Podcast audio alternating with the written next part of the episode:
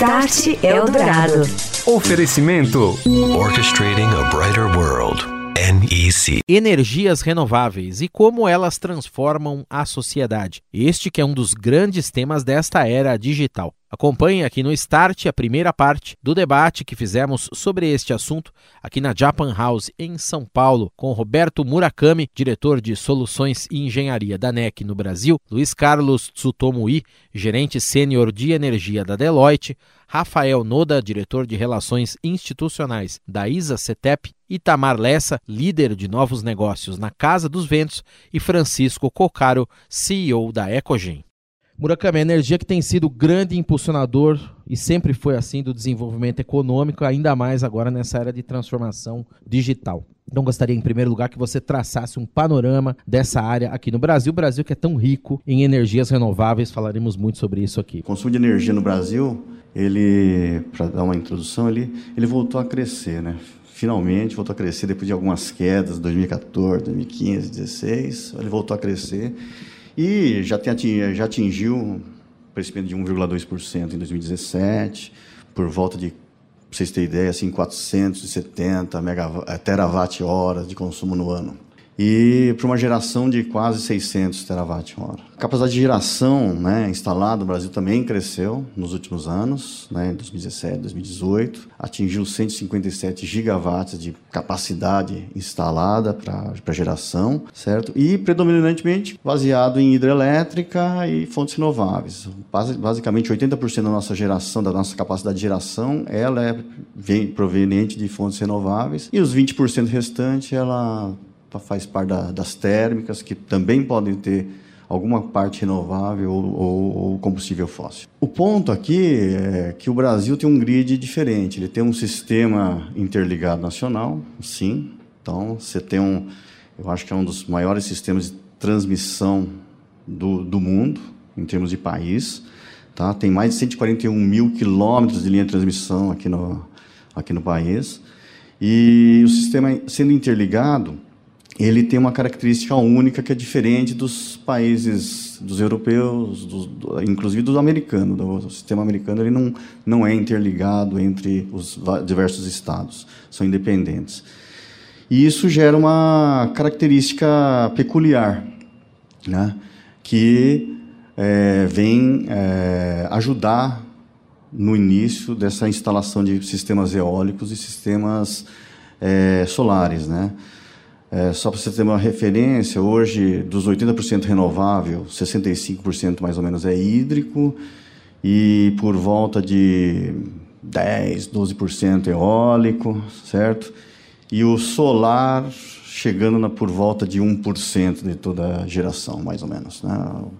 No fundo, a, a geração solar e a geração eólica, que já faz parte, já é mais de 10% do, do grid energético brasileiro, traz intermitência para a geração.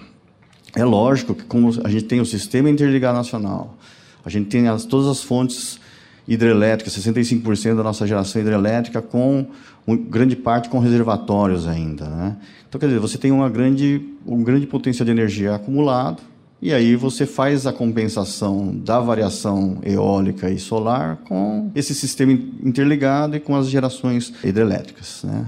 Quanto mais você aumenta a geração eólica, se você aumenta a intermitência no sistema. Quanto mais você aumenta o solar, mais a, intermitência, porque ela é, é, um fator que você não controla. Né? Acabou o sol, gera, cessa a geração solar. Acabou o vento, ela cessa a geração. Então, existe uma oscilação na própria na geração. Mas a NEC ela vem trabalhando com sistemas de armazenamento. Esses sistemas de armazenamento são sistemas que tendem ou são, são colocados para compensar né, essas intermitências da geração de renováveis. Então, a NEC trabalha com tecnologias de, de lítio, ela adquiriu uma empresa a questão de 11, 11 anos atrás, né, específica em tecnologia de, de lítio, e ela vem fazendo deployment de sistemas de armazenamento, e em 2019 ela vai chegar em 1 gigawatt de potência instalado no mundo em termos de armazenamento de, de baterias. É lógico que aqui no Brasil, a gente está iniciando, nós, nós pegamos carona na, na chamada 21 da ANEL, né, uma chamada Estratégica 21, e temos alguns projetos já em funcionamento e outros em instalação. Então, nós temos seis sistemas de armazenamento já é, contratados em, em, no Brasil, sendo que dois em Fernando Noronha, tem um aqui na CPFL aqui em São Paulo, e aí eu tenho três casos que são de empresas privadas que estão trabalhando nessa questão ecológica. Uma é aqui, na, aqui em São Paulo, no McDonald's da Henrique Chalma, outro lá na Coca-Cola, no, no, Piauí, e, e, o outro aqui também em São Paulo, numa, numa empresa privada. Passar a palavra para o senhor I, da Deloitte, e a busca pelas energias renováveis, né, até por conta de questões ambientais e necessidade também dessa transformação que nós estamos vendo aí nos negócios, na sociedade, vem ganhando protagonismo, vem aumentando muito, né? É, e a expectativa para os próximos anos é o aumento justamente da busca dessas novas fontes que resultem em menor impacto ambiental no geral. Então, da mesma maneira, gostaria que o senhor traçasse um panorama dessa área, como é que isso vem se colocando, inclusive frente a esses desafios ambientais. Falando um pouco sobre energia renovável, o grande problema, pelo menos o que impacta a sociedade diretamente, é a questão dos efeitos climáticos né, que tem afetado a sociedade e nosso planeta.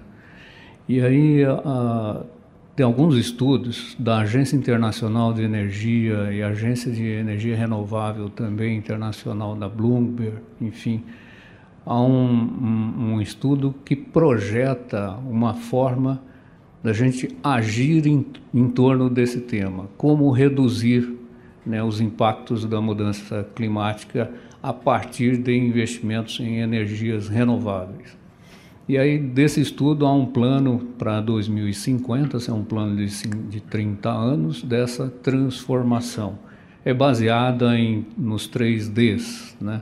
a descarbonização, ou como a gente reduzir o uso de combustíveis fósseis, a descentralização né, de geração, distribuição e consumo, e logicamente a digitalização disso, como que a gente vai lidar com essa maior complexidade e isso é, um, é uma grande oportunidade, eu acho que tanto para a sociedade quanto para as empresas, né? a gente vai ter que investir bastante nisso.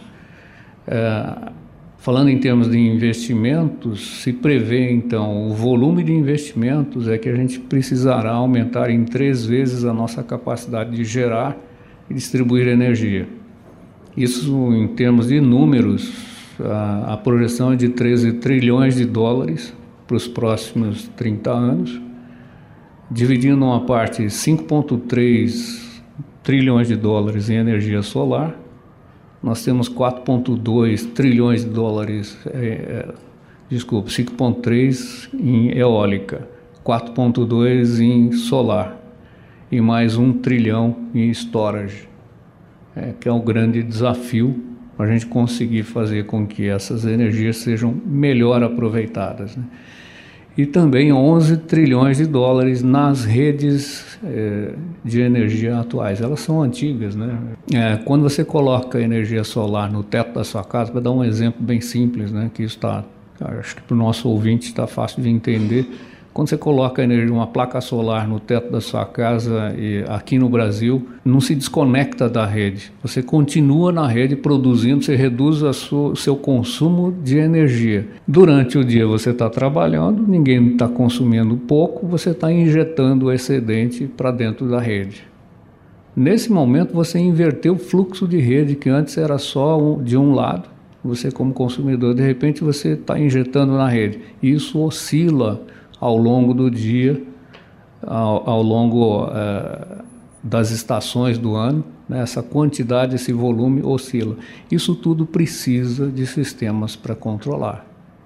Ele torna-se mais complexo, tanto do aspecto comercial, a questão de quem paga para quem, os créditos, quanto à questão de estabilidade e qualidade dessa energia. Qualidade de energia é uma coisa muito importante é, eventualmente um pico ou uma oscilação de energia gera uma perda de uma linha de produção de lácteos, por exemplo, está no meio da pasteurização, ou ainda para o nosso ouvinte entender, se você está num hospital, numa cirurgia de alta complexidade, 30 segundos de energia pode ser a diferença entre a vida e a morte do paciente. No Brasil é um pouco diferente, é, mas estamos em transformação. O fato hoje a gente tem colocado mais energia é, eólica e solar, nós temos um problema essa da intermitência que a gente tem resolvido no sistema brasileiro através de térmicas. Você ouve Start Eldorado. Oferecimento: Tecnologia NEC para sociedades seguras e protegidas. É disso que o Brasil precisa. É isso que a NEC faz. NEC. Há 50 anos construindo uma história com paixão, inovação e parceria pelo Brasil. Orchestrating a brighter world. NEC. Estamos de volta falando hoje sobre energias renováveis e o papel de transformação que elas desempenham na sociedade digital. Você ouviu Roberto Murakami e Luiz Carlos Tsutomui, da ANEC e também da Deloitte, no primeiro bloco. E agora a palavra com Rafael Noda, diretor de Relações Institucionais da ISA CETEP, Itamar Lessa, líder de novos negócios da Casa dos Ventos, e Francisco Cocaro, CEO da Ecogen. Passar a palavra agora para o Rafael Noda, da ISA CETEP toda já percebemos, né? Daqui a pouco a gente vai saber mais, mas as energias renováveis têm um papel estratégico, né?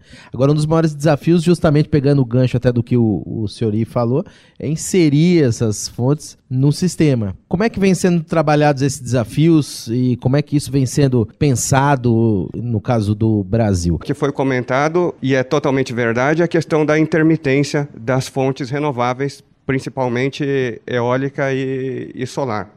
Né? Então, em geral, você tem pouco controle de, de quando gera, com oscilações muito fortes em pouco espaço de tempo da, da quantidade de geração.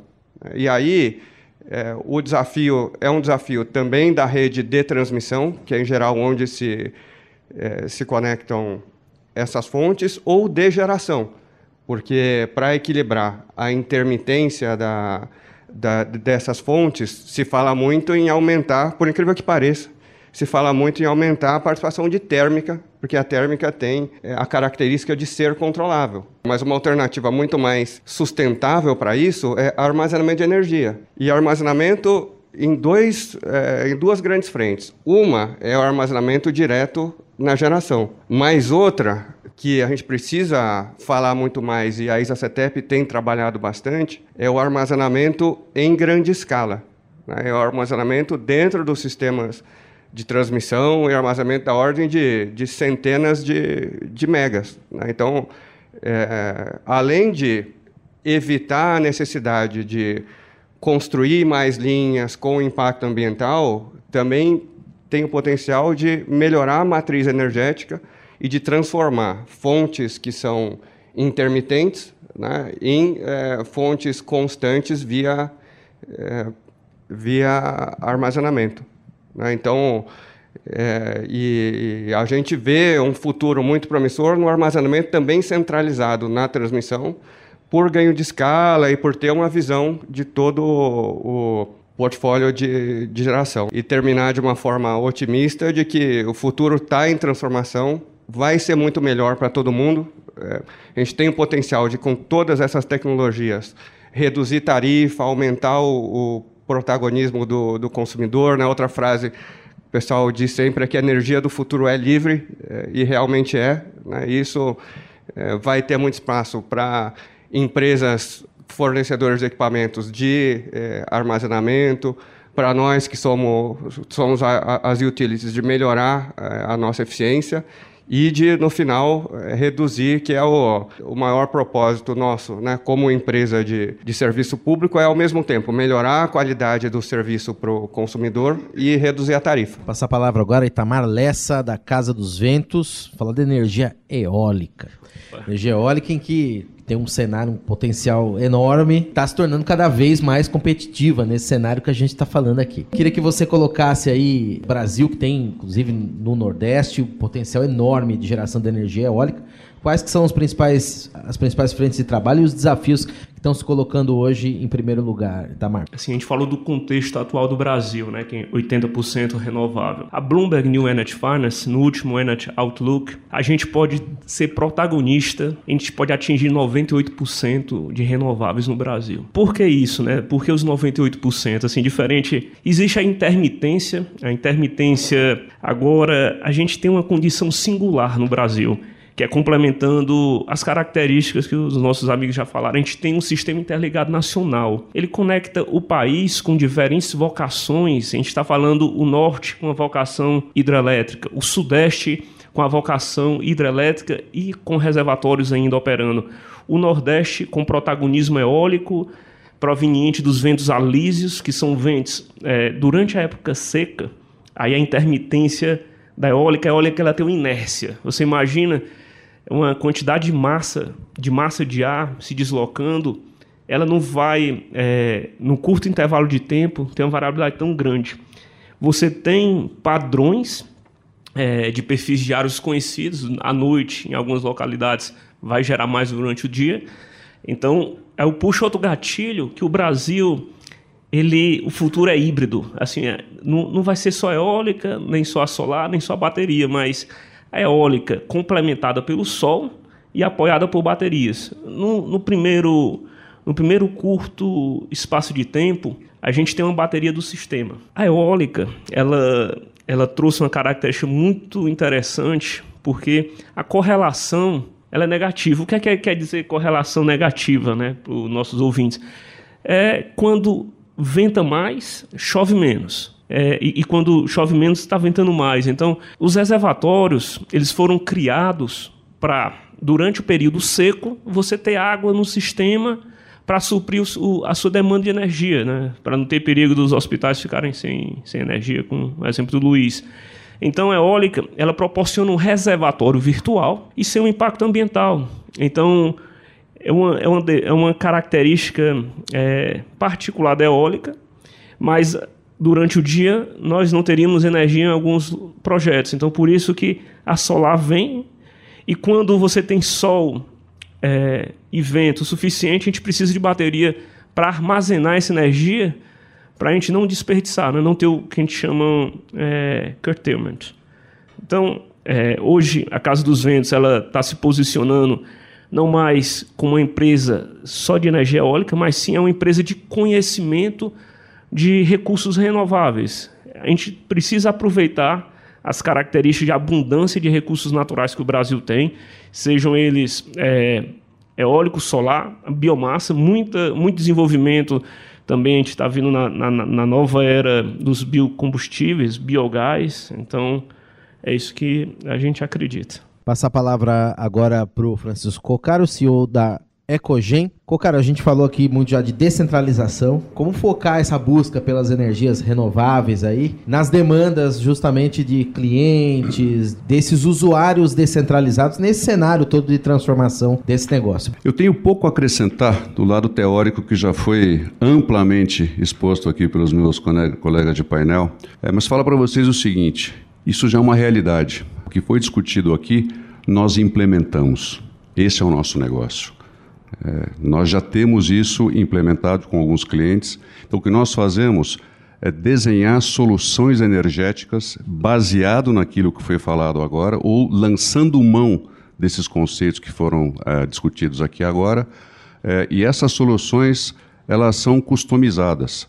Dificilmente você vai achar um contrato ou uma demanda, melhor dito, de um determinado cliente que possa ser igual. As demandas são diferentes, os perfis de consumo são diferentes, as localidades do, dos clientes são diferentes. Nós não estamos ainda no setor de, de eólica, isso está mais para a geração centralizada.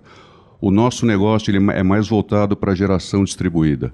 Então, pegando um gancho aqui nos 3Ds, é, a geração distribuída ela traz a você a, a descentralização, que é o empoderamento do consumidor, que entra um pouco no conceito que o Will levantou é, que foi mais, mais discutido aqui, é aquela a possibilidade do, do, do, consumidor escolher a fonte e operar essa fonte da melhor maneira possível. Nós trazemos essa eficiência.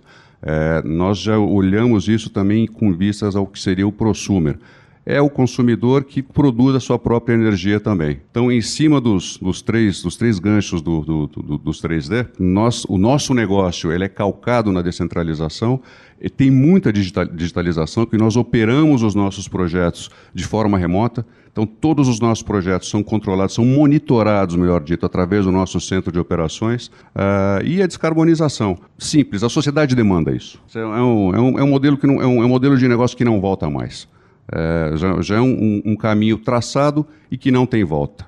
Então, é, a Ecogen, ela desenha soluções, nós tiramos isso do papel, nós fazemos o projeto, nós temos a engenharia, fazemos a instalação do projeto, nós investimos até 100% do CAPEX e nós operamos e mantemos essas plantas é, através de um esquema de BOT. Nós construímos, operamos e transferimos o equipamento no futuro. Nós tiramos esses conceitos que, são, que, foram discutidos aqui e nós colocamos em prática. É, a Ecogen é uma empresa 100% controlada pelo grupo Mitsui, os senhores conhecem.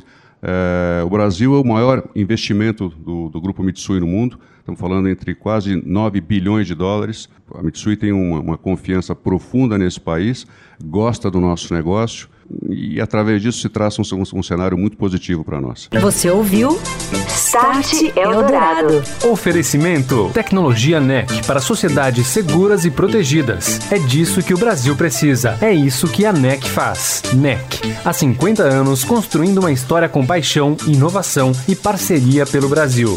Orchestrating a brighter world. NEC.